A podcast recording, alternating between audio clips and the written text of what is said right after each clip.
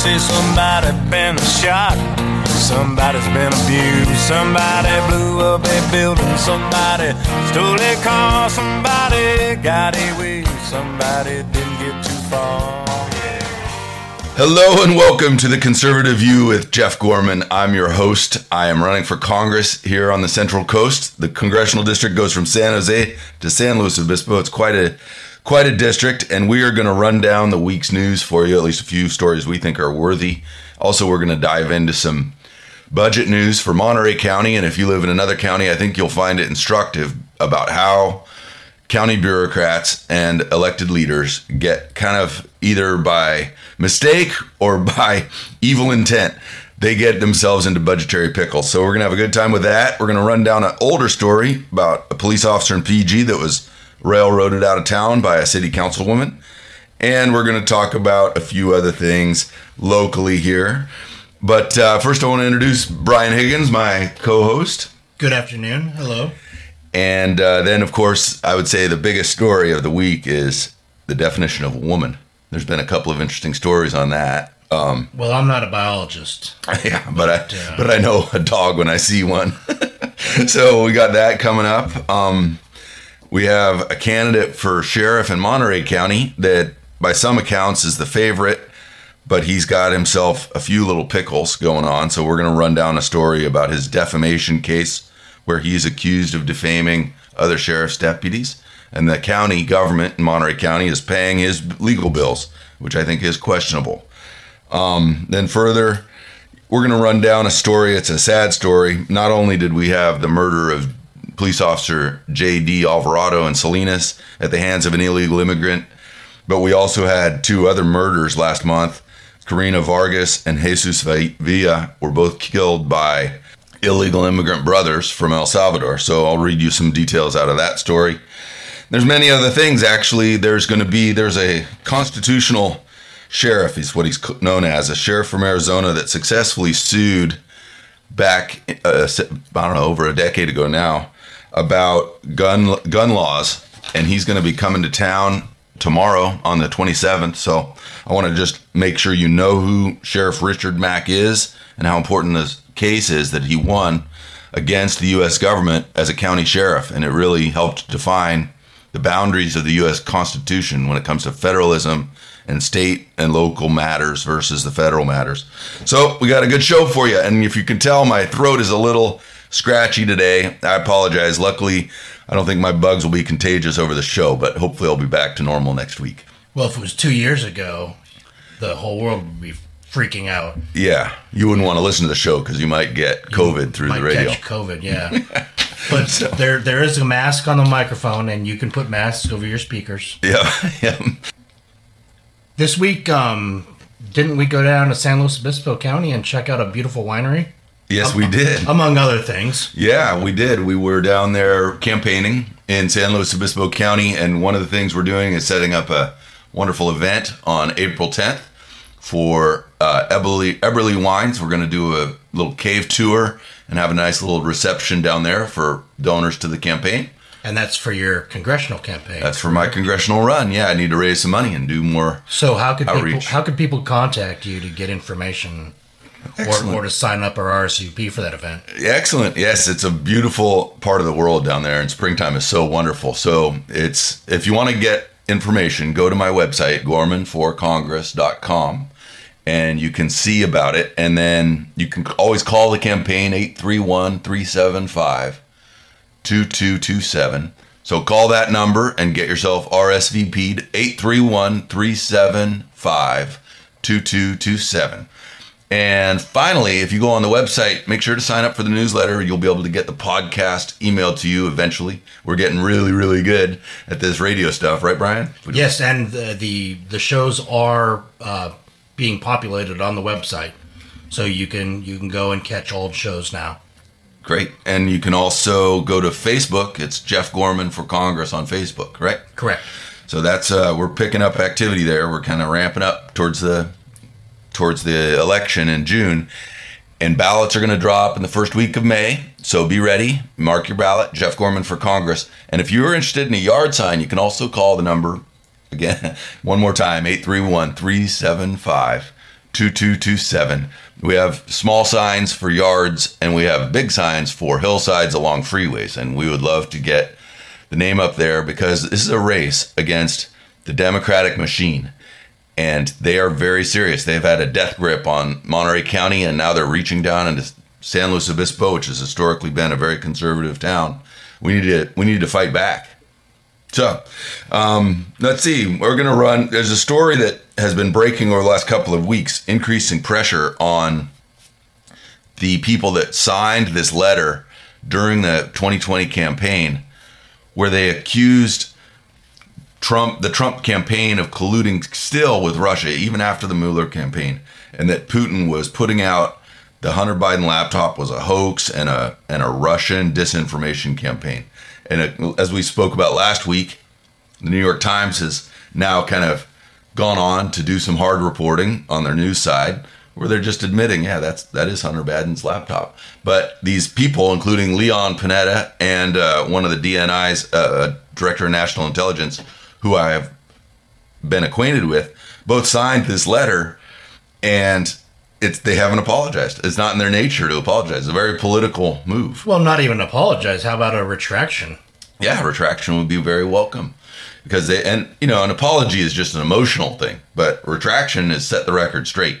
Leon Panetta, you know that that was really Hunter Biden's laptop, and you knew at the time you signed that letter it would be damaging to Joe Biden and his presidency, and you cared more about Joe Biden getting elected, this malfeasant turkey of a president that you put in, that's your buddy, you lied to the American people. And that's why I think you owe an apology. But a retraction would be at least a step in the right direction. And would set the record straight. So that's that's pretty rough stuff, but it's got to be said. Thank you, Brian, for helping me clarify. You're that. very welcome anytime. So And and the big guy thanks you too. the big guy, yeah, right. The big guy. What are we going to do about that? I mean, honestly, we've sold out. We got people that have sold out this country, and and how many Congress people and senators and presidents have become rich, rich, rich, and nobody's really snooping around figuring that out. I mean, look at Dianne Feinstein and Nancy Pelosi. They're just ridiculously rich, and they probably actually in their cases they started out with some money, but they are so much. Did you see? Nancy Pelosi made a whole bunch of money on Tesla stock.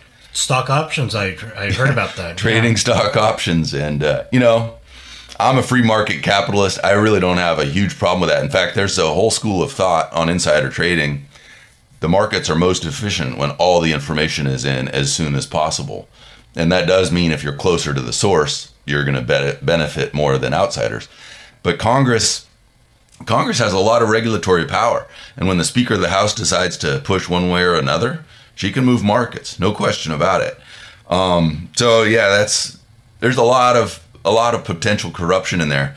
Now, I do a little bit of reading about uh, you know other people's perspectives on the Bible. You know, so I don't know if you're like me, audience, but you pick up the Bible and you read something and you just ponder it. And sometimes it resonates, and other times you're like, "Wow, that's really out there." And then you read the same passage a few years later, and you're like, "Oh my gosh, it makes total sense."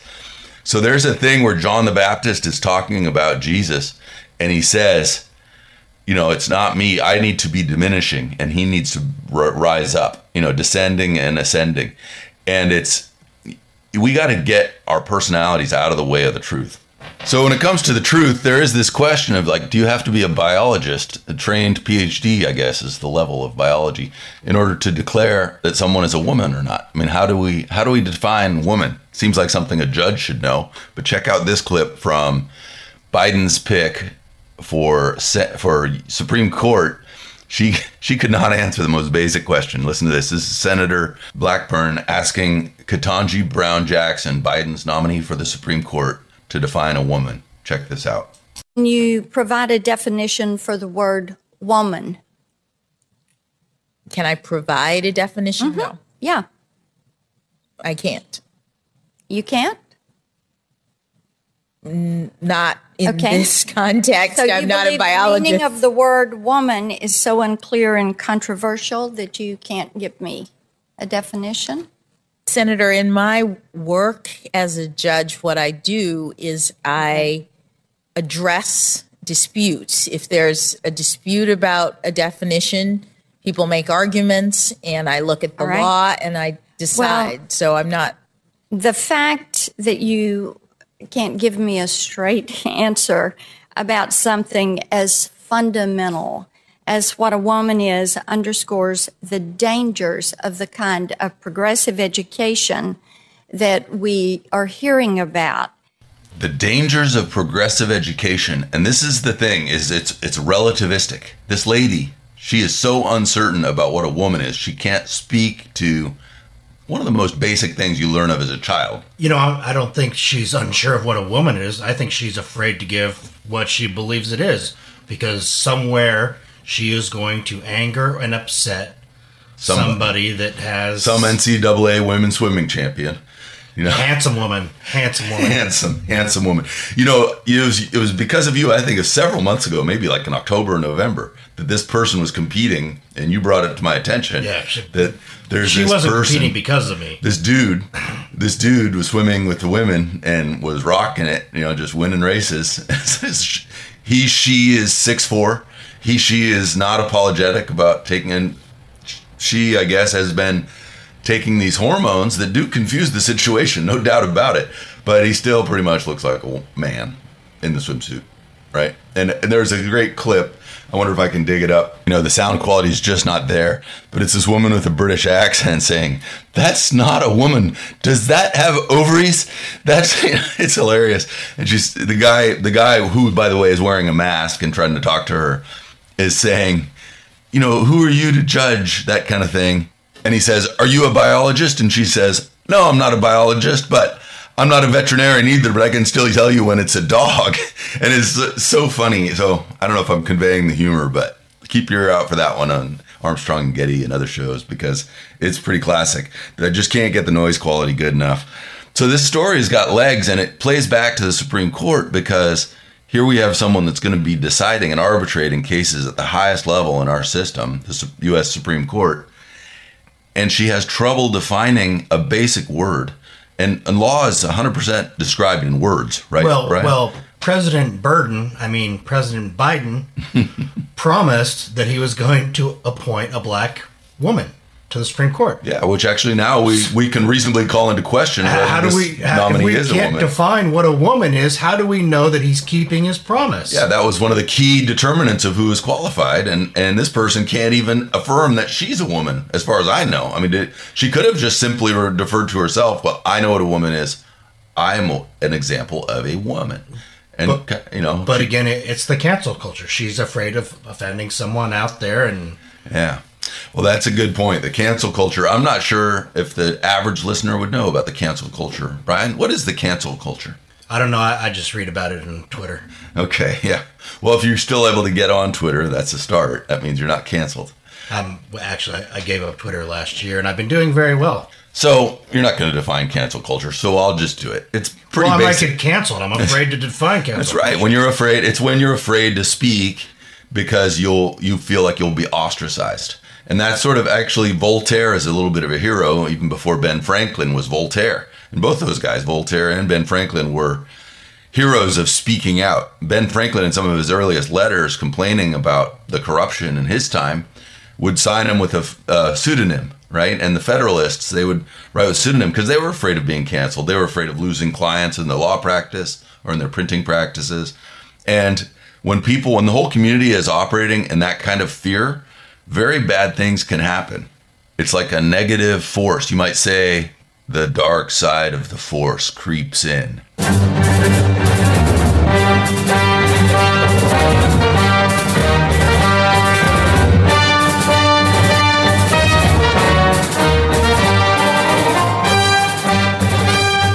So you can see, I think we're up against some serious forces of the dark side in this political struggle that we are in.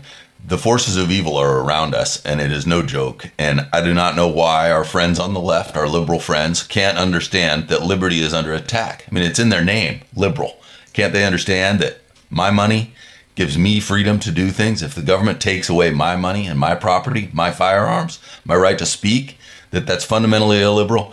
Anyhow, we'll have more to say after this brief message from our sponsors. You've been listening to The Republican View with me, Jeff Gorman. I'm running for Congress here on the Central Coast, and I firmly believe we need to have a strong Republican perspective in the mix here on the Central Coast. So this show is on every Saturday at 4 p.m. on Power Talk 1460 AM and 101 FM. You can reach me at 831 375 2227. Please leave me your name and your number and why you're calling. I'll look forward to hearing from you. And if you're enjoying the show, we would appreciate your support. My website is gormanforcongress.com. And the address, if you want to send a check, is Gorman for Congress, 215 W Franklin Street, Suite 312. And that's Monterey, California, 93940. I appreciate your support.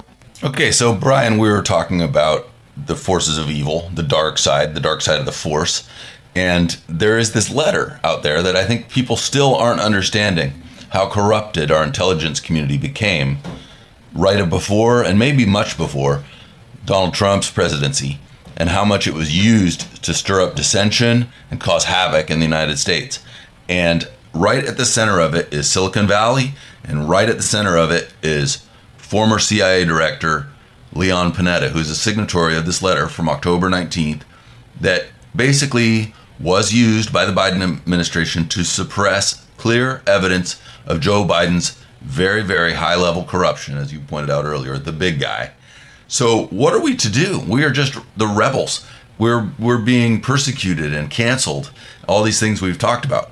What are we to do? I, I want to point out there's someone that actually Donald Trump has derided a little bit, but a great hero, in my opinion, for at least standing up. And he spoke with Jesse Watters recently. I'm talking about Attorney General Bill Barr. Could he have done more? I'm sure he could have. But is he a force for good? I think so. So listen to this clip from Jesse Watters talking to Bill Barr. Did you see what the left was doing with this disinformation campaign? Did you come out and say anything about that? Absolutely. As soon as this uh, letter came out from these so called intelligence uh, specialists, the DNI, John Ratcliffe at the time, and the FBI, which worked for me, both came out and said this was not the result of disinformation, Russian disinformation. The media ignored that completely, just kept on going with the disinformation line. I mean, that's pretty egregious. I mean, would you say that there was a conspiracy between big tech, former intelligence officials, the media, the Democrats to, I don't know, let's just use the word rig an election? Definitely, that's yes, that definitely made an impact on the election. Okay. The suppressing that news. And it's not a question of whether it was criminal or not. Right. Just the facts alone uh, were shameful. And most Americans would immediately see what was going on and how repulsive it was. So when our friends on the left don't understand why we were saying things like stop the steal, it wasn't just about election sloppiness and mailing ballots to the wrong people and mailing 30 ballots to one house and having really very little control over the chain of custody of ballots. That is a part of the problem and it is concerning, and I am concerned about that. And that's why I worked with the Election Integrity Project to sue the state of California and the county's registrar in my district in 2020 to force an audit and to get better information about how our voting system has been changed over the years. But that's that's mechanical. There is a ideological shift that happened sometime between the Clinton administration, which Leon Panetta was a part of. He was chief of staff in 1995 and 96, and the Clintons very carefully and hard pressed into Silicon Valley. They they did a, a you know demonstrably strong job. I'd say good, except I think it's terrible. They did a good job of getting a hold of the the Silicon Valley zeitgeist, if you will. And so you have Twitter and Facebook and Google who are all very, very willing to do absolutely the wrong thing and usher in President Joe Biden, which is a total disaster. We have to take back the House from Nancy Pelosi and from the Democrats. We have to strip away their power because they are corrupt at the worst and the most disgusting level. It is it is disgusting. And that's a pretty strong word. But Nancy Pelosi, you just watch her and you can see we have serious troubles with that person at the Speaker of the House position. Joe Biden is incompetent.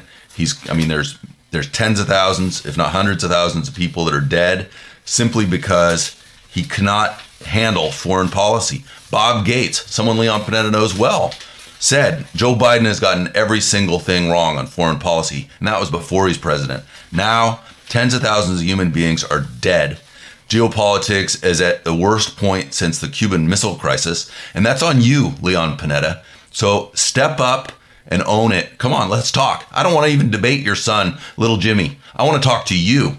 You are at the root of this problem. When I play that Imperial Death March, I am talking about you.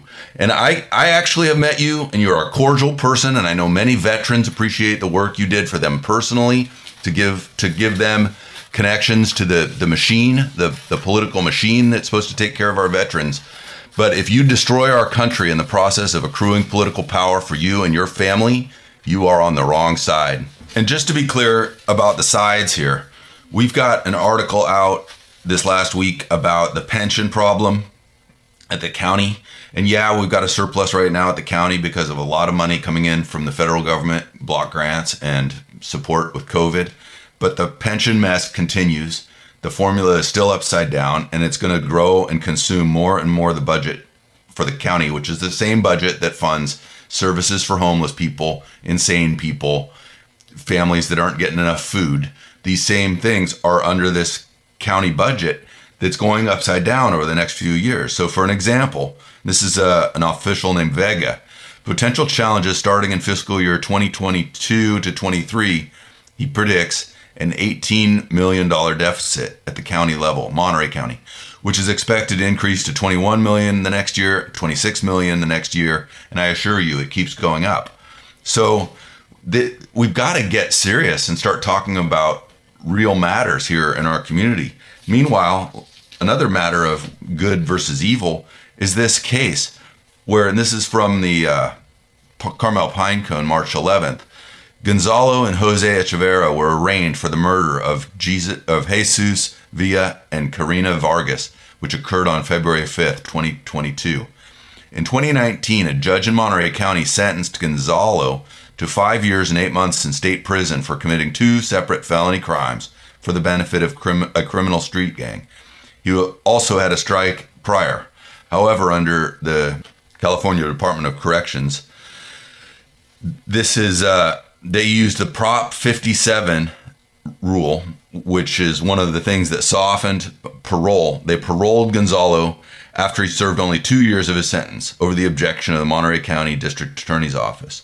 According to District Attorney Jeannine Pacioni, this tragic murder, quote, this tragic murder might have been avoided except for an unthinking, soft on crime attitude by our California executive branch and legislature. When a gang member goes to prison and gets out years early and kills two innocent people. Unfortunately, it is not only unsurprising and outrageous, but it also clearly demonstrates we are on the wrong path in California. And the quote goes on, but I will just say thank you, Jeannine Pacioni. I appreciate you speaking clearly about this. She now she says this is not something our local police, courts, and prosecutors can fix. The people of this state must act. End quote. So we really do have a very serious problem and I'd be very happy to work with my friends on the left, the people like the state legislators and the people in Congress that are on the left. If they want to get serious about putting this crime wave behind us and talk about getting inflation under control and talking about a strong foreign policy that prevents disaster, it's peace through strength. I don't know why my friends on the left don't understand that. But if they want to start talking about those things, I'm with them. But if you're going to bucket and you're going to try and condemn people that are on my side, I'm going to fight back with all my heart because I know we're on the wrong track here in California. And I think so does our district attorney here in Monterey County, Jeannine Pacioni. She, she calls it out. Actually, I'm going to go on quoting her because I'm enjoying it so far. Quote, when I said yesterday that these tragic murders might have been avoided except for an unthinking, soft on crime attitude by our California executive branch and the California Department of Corrections, I was correct. They said yesterday that, quote, according to California law, Echeverria was eligible for day for day 50% credits. She goes on to say, what corrections meant was that they changed the law themselves pursuant to direction from the governor in his 2020 to 21 budget to give inmates with strikes prior the same credit as inmates without them. Before that change, inmates with strikes prior earned only 33% conduct credits. The, C- the corrections department unilaterally and without public input changed the sentences defendants serve under these three strike laws. They also created additional ways for inmates to obtain early release. Why did they do this? According to the CDC, these changes would benefit our criminal justice system and communities by continuing to create incentives and opportunities for inmates to positively program. Positively program means get on the right track. Yeah, so their return to Salinas had a real positive Yeah, I mean, two young people are dead. I think they were CSUMB students. directly And- from the executive branch's orders. And see, this is why it's it's we have federalist system. We have separation of executive, judiciary, and legislative branch. But we need to get a spine going. And when I see this Supreme Court nominee from Joe Biden trying to get at the very top, she's the, the other big complaint against her this week is that she's been very soft on sentencing.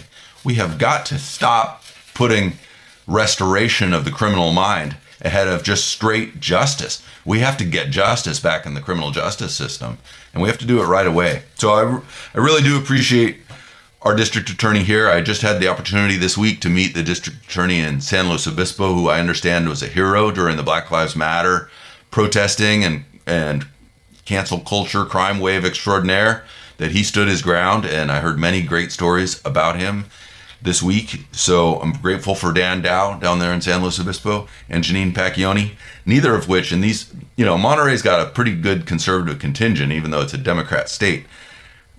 There's no there's no George Soros person that could contend with these law these these district attorneys. And so I'm really grateful. Let's hope San Francisco and Los Angeles get rid of their totally crooked DAs, Gascon and uh, I don't remember the other guy's name, Ch- Cheshi or something like that up in San Francisco.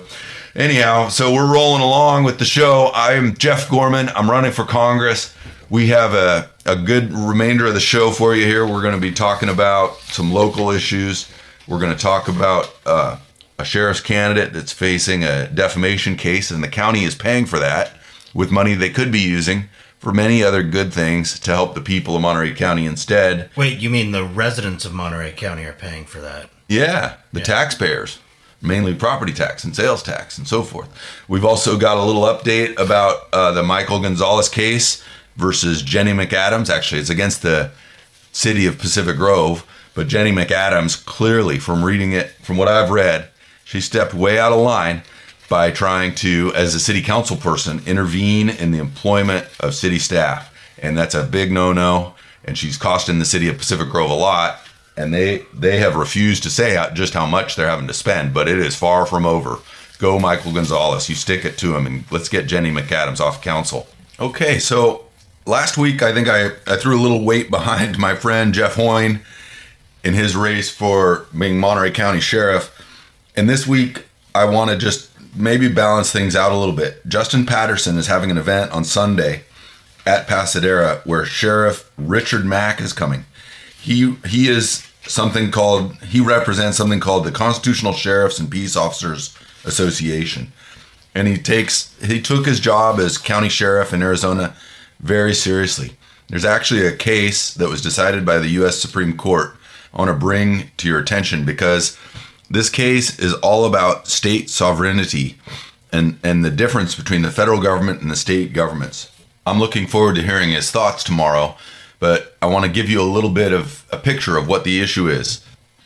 The question that came up in these cases is whether certain provisions of the Brady Handgun Violence Protection Act that was passed in the 90s, the early 90s, 93, the first year of Bill Clinton's presidency, while Leon Panetta was in the administration. Basically, this law was more than gun control and more than federal intervention.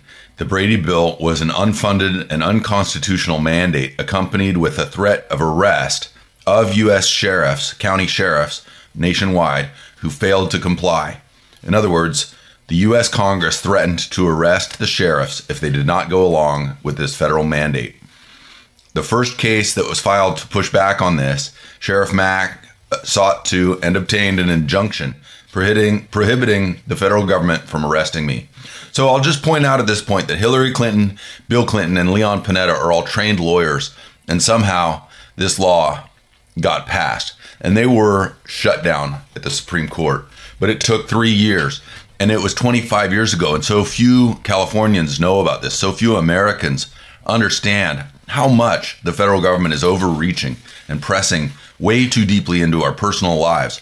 That was not the founders' intent, and we need to get them off our backs. We need to push back. And knowing this case will help, and it will help you decide who you are going to vote for for sheriff. There are two good good men in this race, Justin Patterson and Jeff Hoyne. I implore you, do not vote for Joe Moses and do not vote for Tina Nieto. I'm sure that they have served at times with honor, but they don't understand the central issue. Constitutional government and being the top law enforcement officer in a county in the United States means standing firm when Sacramento or Washington overstep their bounds. We, the people, depend on people like a sheriff or a district attorney or a county supervisor to stand up for what is right. And I've talked about Monterey County District Attorney, San, San Luis Obispo District Attorney. Now we are talking a little bit about the county sheriff's race in Monterey. There's there's sheriff races all over the state in your county if you live in another county. Get to know these people, get to know where they stand on these constitutional issues because it is up to us, we the people, to know who we're voting for and what they're about. So, precisely what did the Brady bill do? It amended the Gun Control Act of 1968 and required all chief law enforcement officers to conduct background checks on all citizens purchasing handguns at local gun shops. Perhaps this entire issue was best described by federal district judge John Roll.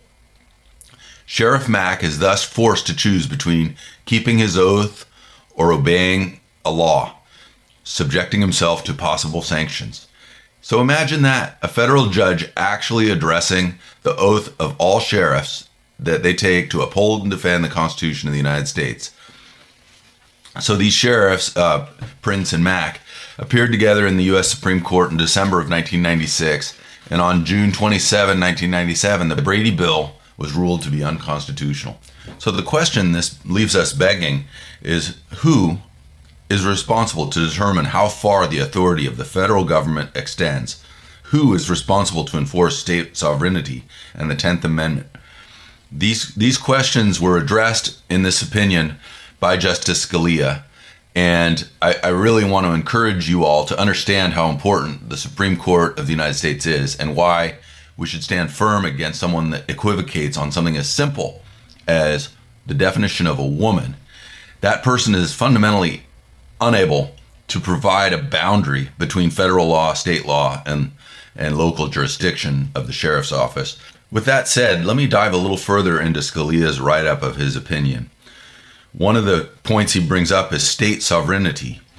Quote, it is incontestable that the Constitution established a system of dual sovereignty. He cites some case law, Gregory versus Ashcroft and Tafflin versus Levitt, as well as the Federalist paper number 39, which was written by Madison, who would go on to be the fourth president of the United States. Although the states surrendered many of their powers to the new federal government, they retained, quote, a residuary and inviolable sovereignty. And that that is very important. We is actually not just retained by the states as per the Constitution, Ninth and 10th amendments. The federal government is limited, but it is also it is also true of us individually. And the Supreme Court has found us to have individual rights. The right to free speech obviously is a right for a person to speak. The right to bear arms is an individual right, and there are many progressives that still to this day do not accept the Supreme Court ruling on that. But the Supreme Court was well founded in deciding that the right to bear arms is an individual right, and the individuals retain sovereignty in this federalist system. And it goes from there. This is where I think it might be tied, I might be able to tie it together for some people to understand that what's happened with our public school system is the bureaucracy has gotten so strong, it has eroded family rights. A child is fundamentally a unit of a household that is headed by a person of the age of majority that has sovereignty. And that child has rights of an individual, but they are they are minors. They are under the custodial care of the major, and that major person, the adult, has sovereignty, and the schools must not undermine that. And we're seeing it all over the place, where for quote unquote efficiency's sake, government bureaucrats are stifling the rights of we the people. And who is who is to push back on that? It's you and it's me. And so I really need your support. I am running for Congress here on the Central Coast. I'm running against the Democratic machine. The the Panetta political machine is very powerful. He's able to raise 20 times as much money as I am. But this show is a function of my campaign. I pay the station a little bit for it. I'm also doing um, some guerrilla tactics like using social media. Look me up on Facebook, Jeff Gorman for Congress. We've been upping our posts there and just letting you guys know what's going on in the world of congressional campaigning. We want to keep you informed. And also check my website, gormanforcongress.com. You can also there sign up for newsletters. We're going to be sending out podcasts to those that are interested. And you can call our campaign to volunteer or to get a yard sign, 831 375 2227. And this is a, a direct appeal to you. If you have managed to get your finances in order where you can go out to spend $100 at a dinner once in a while, I'm going to ask you for a candidate support of my campaign. Go on my website. The easiest way is going on my website and clicking the donate tab. There, it's gormanforcongress.com. There's a donate tab.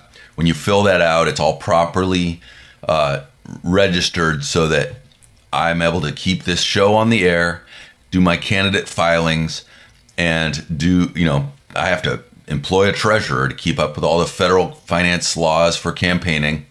I need I need more of a staff, so we really really need your help.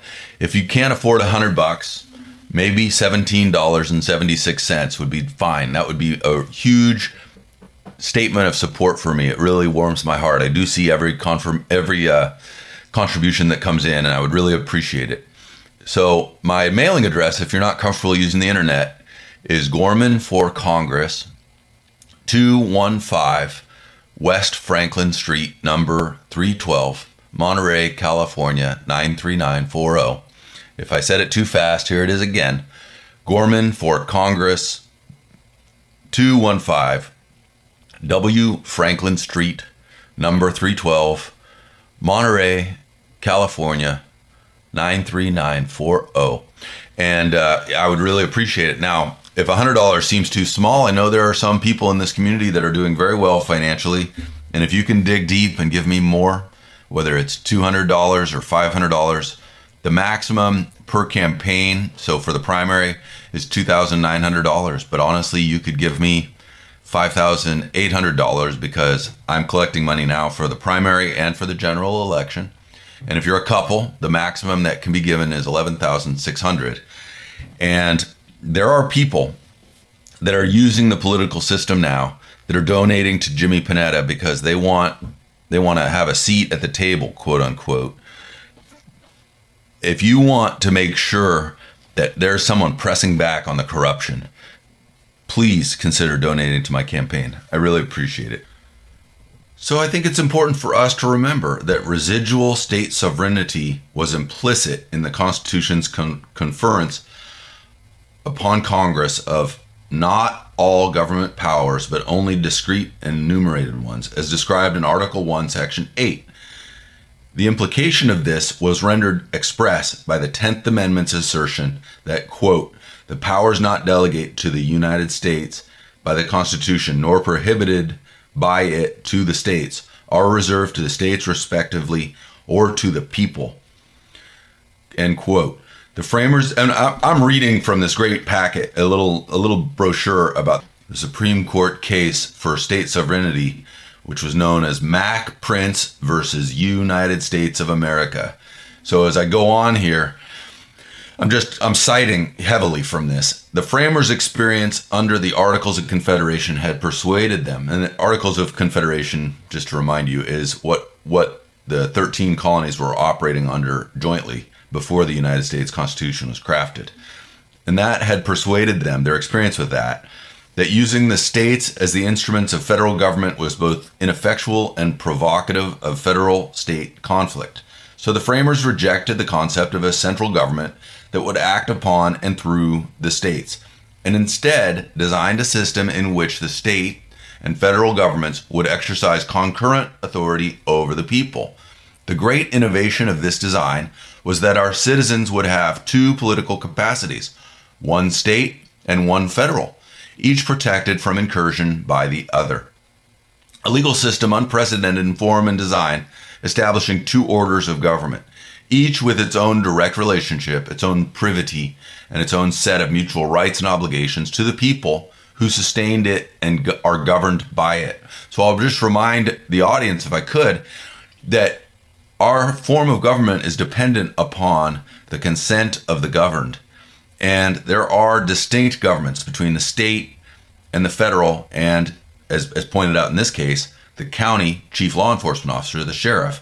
Those are distinct bodies, and their rights that the state government cannot tell sheriffs what to do in certain cases, and the federal government cannot tell states or sheriffs or individuals what to do in most cases. So we have we have lost sight of that. The progressive movement has totally eclipsed that. And we need to remind ourselves by looking at these kind of Supreme Court cases that make it crystal clear once you read it that that our system of government is better. And now it said in this brochure that it was unprecedented in history. But I will point out the Magna Carta, which is just a little over 800 years ago, that started to create differentiation between dukes and nobles in a region of England and the King of England. And that was very important civil rights stuff in its day. And that sort of is the beginning of the boundaries of monarchical power. You know, this idea of one person that gets to say and do whatever he wants, and everyone else has to kowtow to it. The Magna Carta is actually something that preceded the U.S. Constitution and and a little bit illustrated the possibilities thereof. But at that time, of course, there was serfdom, and there were many, many feudal lords that had total control over the peasantry. And we refuse, I refuse to be treated like a peasant by the likes of Jimmy Panetta or Dianne Feinstein or Nancy Pelosi or Joe Biden. These people are rude. They deserve to be treated harshly. Yes, if they get themselves on track, they should be allowed all the rights and privileges of civilized people, but they are way out of line. And until they get back in line, they are not accorded those rights. They are uncivilized people. Joe Biden is flip and mean spirited. He is wrong about things and he cannot admit it. He is, it's just terrible. So, all right, I'll get off my soapbox on that. I just want to go back to uh, quoting Madison, who was one of the key framers of the Constitution with Alexander Hamilton. Quote, the local or municipal authorities form distinct and independent portions of the supremacy, no more subject within their respective spheres to the general authority than the general authority is subject to them within its own sphere. Again, this is from Federalist number 39. And I'm sorry if this is a little too wonky, but I think it's kind of important for us, the ordinary rank and file Americans, to understand what these different layers of government really mean. You know, what where does the school district's authority come from and where does that authority end when it comes to my child and wearing a mask all day long or learning about uh, confusion, you know, being taught confusion about sex roles and biological differences between males and females. You know, there's there's perhaps a space for teenagers to get some of that, but this the quote unquote don't say gil, gay bill, which does not mention the word gay, is a statute in Florida that simply prohibits teaching the sexual agenda, you know, the sexual confusion agenda of the left to kids that are under nine years old, to kids kindergarten through third grade. It shall not be taught. It's pretty straightforward, and and the that the leftists and the hyperactive people in our social media, uh, like Saturday Night Live and so forth, that they don't understand that betrays how little they understand of human development and the innocence of children, how that needs to be protected. So this really does all tie together our role when it comes to voting. You know, we're going to have our ballots dropping in about five or six weeks. I really hope you will become acquainted with each of the roles that are up for election. In Monterey County, there's some people that I like that are not in contested seats. The district attorney, Jeannine Pacioni, um, the treasurer, a few other offices that are not contested. Down in San Luis Obispo, the sheriff and the district attorney are uncontested. So the people have deemed them to be doing a good job. But I'm not sure that's the best thing. Honestly, we need to have these contests on a periodic basis, repeating constantly, people being asked, you know, who do you like for sheriff and why? And even if the current sheriff is wonderful, we need to know what that person is about and make sure that the system is working, or else we are going to end up being being ignorant of what their job is. So I remember when Steve Bernal was he was letting ICE operate out of the Monterey County Jail, and Luis Alejo, who is was one of the primary advocates statewide for sanctuary city and sanctuary county and sanctuary state rules, he was he made a little fit about having ICE in there enforcing immigration in the county jail. And at the time, people like Jimmy Panetta and many others were saying, well, the, you're creating fear and people won't want to testify at the courthouse if you have ICE in the courthouse. And it's intimidating to have ICE in the jail. Well, you know what? The sheriff is the one that should get to decide that. And we've seen now with the death of JD Alvarado and the death of Jesus Villa and um, what was the other person's name? Karina Vargas, that we can't just ignore these rules and we need sheriffs that understand the rules. And I, I kind of wish Bernal would have pressed this and re- required that the county of Monterey file a lawsuit to enjoin the sanctuary state policies once they were passed because it has literally led to the death of many, many people from drunk driving accidents to fentanyl overdoses to just straight up murder by gunfire. And, you know, gosh, I, there's another case I want to tell you about. I mentioned it a couple of weeks ago about a sheriff's deputy being shot dead in El Dorado County. And this case actually also ties in the problems with the marijuana business. Deputy Ishmael was shot and killed in an illegal marijuana grow in Somerset on October 23, 2019. Two of the men indicted are Mexican nationals who were in this country illegally. A federal grand jury in Sacramento returned a four count indictment against Christopher Ross, he's the pot grower, that claimed to have a legal grow and wanted law enforcement to prevent thievery on his property. Juan Carlos Vasquez Orozco, Ramiro Bravo Morales, and Jorge Lamas. So these four are charged with conspiracy to grow marijuana. Vasquez and Morales are also charged with being an illegal am- alien in possession with a fi- of a firearm. Officials had strong words about the growing problem of illegal marijuana grows. I ask you, the media, please call this what it is. Don't soften it. This tragedy was due to an illegal alien tending an illegal marijuana garden who murdered my deputy, El Dorado County Sheriff John D'Agostini said. The men are also facing state charges, and Vasquez and Ross are both charged with murder. Morales is charged with knowing that Vasquez Orozco committed murder, but helping him try and avoid arrest. There's a couple of reasons why I want to bring your attention back to this case, which is now almost, well, it's two and a half years old. But at that time, Mike Pence was scheduled to come into Carmel Valley. I was the county party chairman in Monterey County, and we were trying to get his event coordinated. And one of my key helpers from the national campaign lived in El Dorado County, and her husband was a deputy there in El Dorado County, and he was working the jail. And that was very disruptive. For a couple of days, I couldn't get her because she, very understandably, was terribly concerned about what had happened to one of her husband's coworkers. He was murdered by illegal immigrants that were here on behalf. I mean, it's not doesn't say so in the indictment, but basically, a lot of the criminal activity in the state of California is cartel activity. It is drug related. It is ancillary drug business that is key to the cartel's functioning. And they are in California and they are functioning. And it's very dangerous. And we need to elect sober minded crime fighters, not social justice warriors, to the office of sheriff. So please, please get to know Jeff Hoyne, get to know Justin Patterson. Do not be fooled. Do not vote for Joe Moses. Do not vote for Tina Nieto. And, you know, that's that's just such a big deal. I really want to make sure you guys understand that we can't have our our fine officers like JD Alvarado and Mr. Officer Ishmael up there in El Dorado County mowed down We're in a war and we need to get serious about fighting it. You've been listening to The Republican View with me, Jeff Gorman. I'm running for Congress here on the Central Coast, and I firmly believe we need to have a strong Republican perspective in the mix here on the Central Coast. So this show is on every Saturday at 4 p.m. on Power Talk 1460 AM and 101 FM. You can reach me at 831 375 2227. Please leave me your name and your number and why you're calling. I'll look forward to hearing from you. And if you're enjoying the show, we would appreciate your support. My website is gormanforcongress.com. And the address, if you want to send a check, is Gorman for Congress, 215 W Franklin Street, Suite 312. And that's Monterey, California, 93940. I appreciate your support.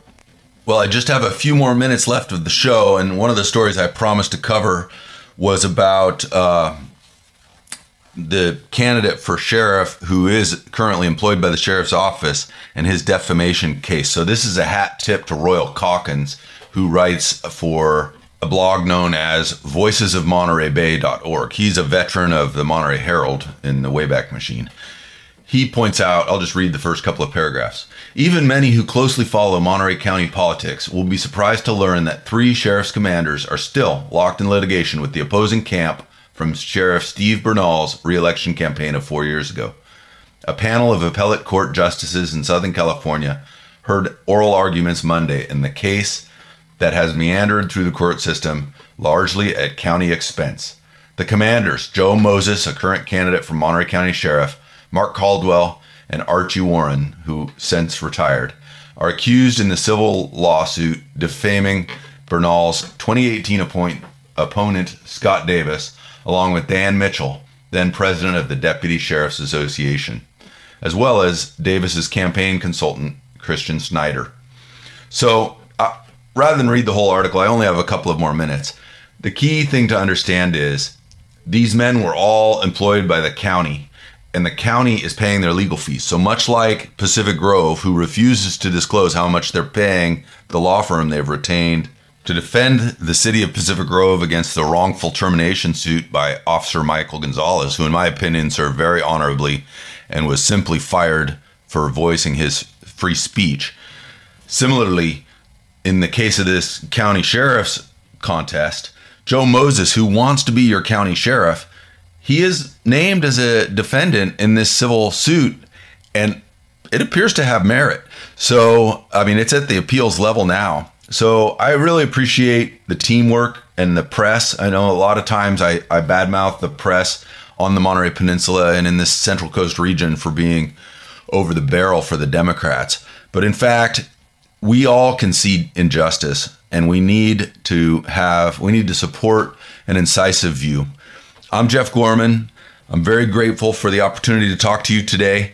I hope you will continue to tune in every Saturday at 4 o'clock on 1460 AM and 101.1 FM Power Talk. Go to our website, pull the downloads of the podcasts, have a great time, get involved in your country, call up your county Republican Party. I look forward to bringing you more stories next week. Until then, God bless you and God bless the United States of America.